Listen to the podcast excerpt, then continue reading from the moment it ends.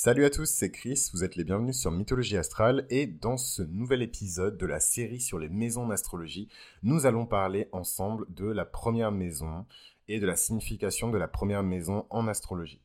Donc, euh, je vous invite à réécouter euh, le premier épisode de cette série si vous ne savez pas faire la différence entre une maison et un signe, ou si vous confondez les deux, ou que la définition est plutôt floue dans votre tête, pour que tout soit bien clair et qu'on puisse aller en profondeur en fait dans cette série, sans faire de redites, sans réexpliquer les trucs de base. Voilà, faites votre boulot un petit peu. Et d'ailleurs, en parlant de faire votre boulot, vous avez intérêt à liker et à vous abonner à ce contenu, si surtout si c'est quelque chose dont vous retirez et du savoir et des bonnes expériences et de la rigolade, c'est quand même la moindre des choses quand on n'est pas de la On est quand même en France, hein, on n'est pas, on n'est pas au Népal.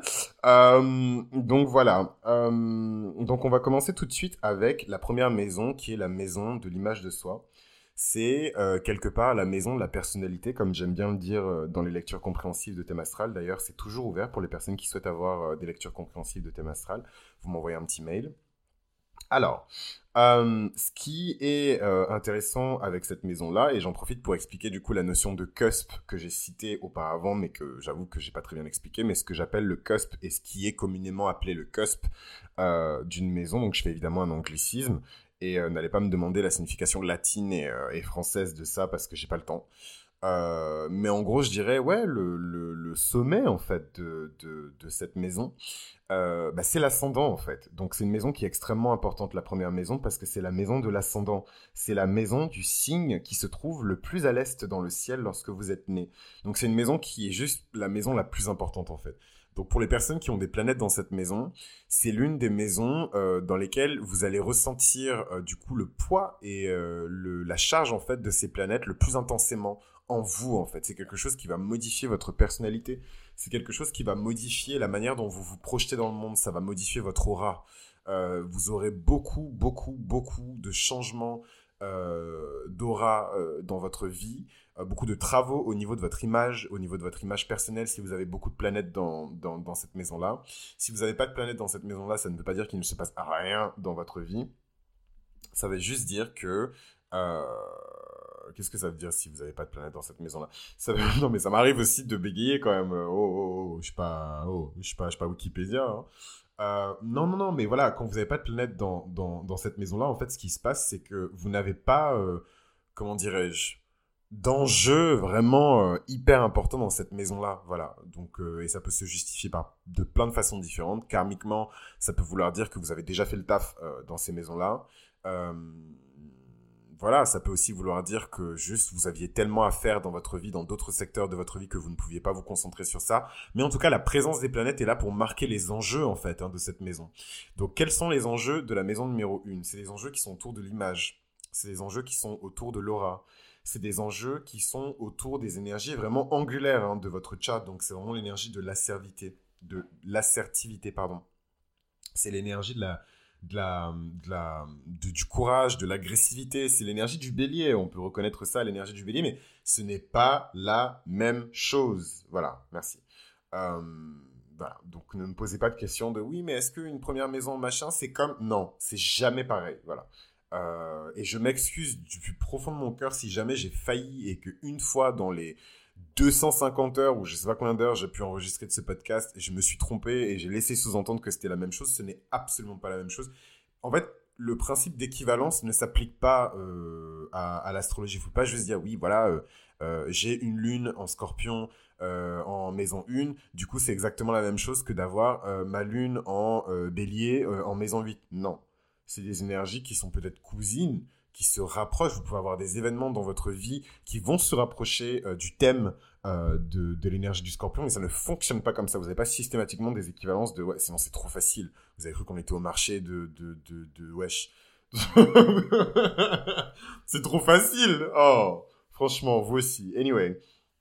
Donc cette première maison, c'est une maison angulaire, c'est une maison qui est historiquement gouvernée par le bélier, c'est une maison qui est naturellement gouvernée par Mars, hein. Mars il est chez lui hein, dans la première maison, et donc ça c'est des choses que je vais vous expliquer au fur et à mesure de, de, de, bah, qu'on va discuter tout ça. La lune aussi est très bien placée quand elle est dans la maison 1. Bon, c'est pas forcément le meilleur avantage pour la personne parce que ça vous donne un air très gentillet, très soupolé, très machin. Enfin, moi, j'aime pas trop la lune en maison 1, mais euh, enfin, ça peut être un placement qui fait que les gens abusent de vous en fait, de votre gentillesse, de vous. Euh, enfin voilà quoi, la lune en maison 1, c'est un peu, euh, je te montre mon intériorité, ma réceptivité, ma vulnérabilité comme ça quoi. Vous la portez sur vous quoi. Donc c'est cool parce que d'un côté, ça va amener vers vous des gens qui sont très sympas et de l'autre euh, bah, on va juste s'abreuver. Euh, euh, voilà, en plein désert, en plein corona, on va juste s'abreuver en fait à votre fontaine sans vous laisser une goutte, vous allez juste rouler comme ça sur le sol desséché. Non, vraiment les cancers. Anyway, bref. Après, on va dire que je suis méchant. Mais donc, en tout cas, non, c'est cette première maison, c'est une maison qui est hyper importante. c'est la maison des premières impressions. Voilà, donc c'est des choses qu'on vous dit pas forcément parce que je trouve que la plupart des astrologues traditionnels, on approche vraiment, comment dirais-je, euh, conservatrice et, rigoriste de la première maison, mais la maison, la première maison, c'est la maison des premières impressions. Donc peut-être que dans vos premières impressions, si vous avez Pluton dans la maison 1, vous allez avoir tendance à intimider les gens, vous allez avoir tendance à effrayer les gens. Mars en maison 1, les gens vont juste, enfin, c'est pas qu'ils vont pas s'approcher de vous, mais il y aura quand même ce truc de qu'est-ce qu'il va me faire, comment il va réagir, je n'ai pas envie de l'énerver. Vénus en maison 1, c'est exactement ce que je vous dis depuis le début de ce podcast. Moi, personnellement, j'ai quelqu'un euh, dans, dans, dans, ma vie, pareil, qui m'est très cher, hein, qui a sa Vénus en maison 1. Donc, pareil, j'en parle quand même assez souvent, surtout dans la série sur Vénus. Donc, si vous voulez le savoir, je vais pas faire toutes les planètes parce que c'est pas intéressant et parce que je veux surtout me concentrer sur l'énergie des maisons, mais juste pour que vous compreniez bien l'énergie d'une maison. Donc, je vais essayer hein, humblement euh, de, de projeter ce qui se passe dans ma tête euh, dans le, podcast, c'était un peu l'idée, hein, c'était le projet. Mais euh, voyez en fait, alors imaginez que vous avez un saladier en fait devant vous, et c'est un saladier qui est magique évidemment, c'est pas un saladier normal, on s'en fout de vos salades.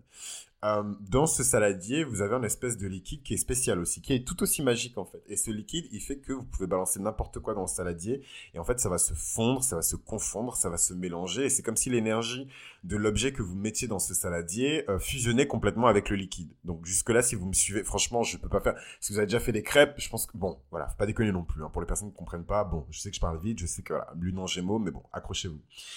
Et donc en fait, dans ce saladier, Imaginez que vous mettez, euh, comme dans la recette des super nanas pour les personnes qui ont regardé ce cartoon, euh, un peu de sucre, euh, des bonnes choses, voilà, une pincée de sel, une pincée de poivre, ce que vous voulez en fait.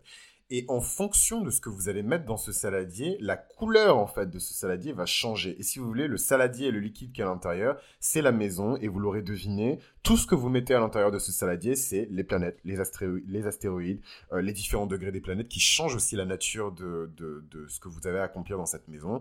Donc ça, on aura l'occasion d'en parler beaucoup plus plus tard parce que c'est beaucoup plus complexe.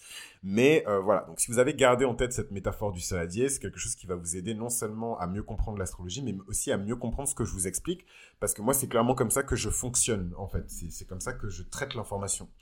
Euh, donc voilà, je trouve que c'est un bon moyen mémotechnique pour ne pas faire la, la, la, pour bien faire la distinction entre les maisons et les signes parce que c'est deux procédés, deux principes actifs comme j'aime bien le dire, qui sont complètement différents. Vous faites pas les mêmes actions quand vous créez un saladier dans lequel vous mettez quelque chose, un, liquide, je sais pas moi, du lait, de la farine, peu importe, qui va accueillir ensuite d'autres éléments plutôt que euh, lorsque vous mettez directement des éléments dans ce saladier. Donc la grande question c'est qui remplit ce saladier et de quoi. Euh, donc voilà, donc certaines personnes vont dire que c'est l'univers, d'autres personnes vont dire que c'est Dieu.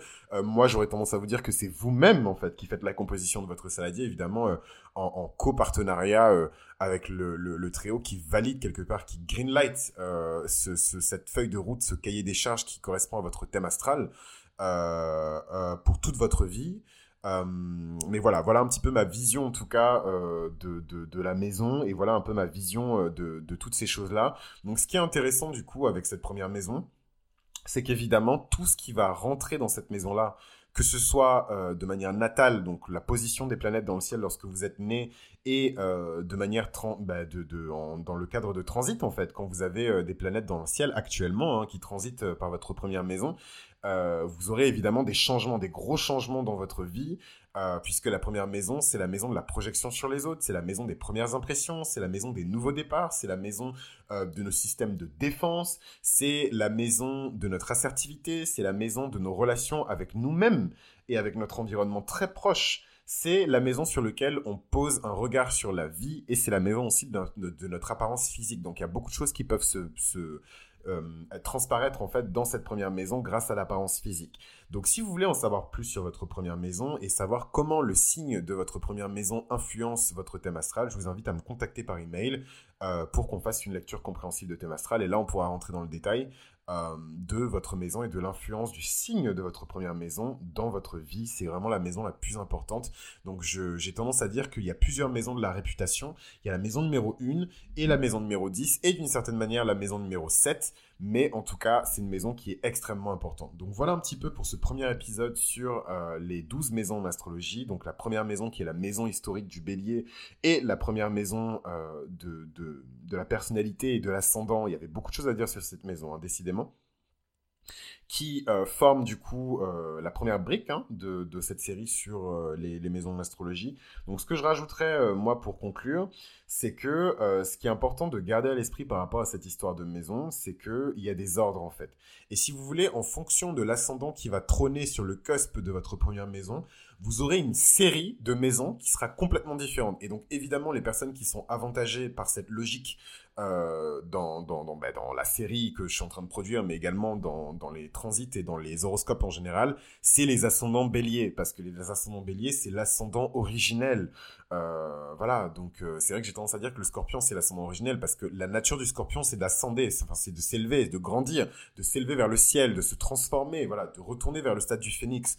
Mais euh, l'archétype de l'ascendant, ça reste quand même le bélier, puisque quand vous êtes ascendant bélier, vous avez automatiquement le bélier en maison 1, le taureau en maison 2, euh, le gémeaux en maison 3, etc. Toutes vos maisons sont entre guillemets dans l'ordre. Donc du coup, vous, vous, particulièrement les béliers, vous allez pouvoir bénéficier euh, de, de bah, quelque part un peu de d'un fragment de ce que je peux exprimer en lecture compréhensible de thème astral, puisque je vais décrire en fait euh, de manière personnelle vos maisons. Puisque quand je vais parler de l'énergie historique du gouverneur de la maison, je vais forcément voilà décrire vos maisons et du coup vous, vous aurez gratuitement et euh, en libre accès euh, une interprétation de votre thème astral. Donc ça c'est vraiment le gros bonus pour les ascendants bélier. Donc profitez-en bien, bande d'escrocs. Euh, likez quand même ce contenu, peu importe la plateforme sur laquelle vous l'écoutez. Laissez-moi de bonnes reviews, de bons commentaires et on se retrouve pour le prochain épisode sur l'ascendant taureau. Let's go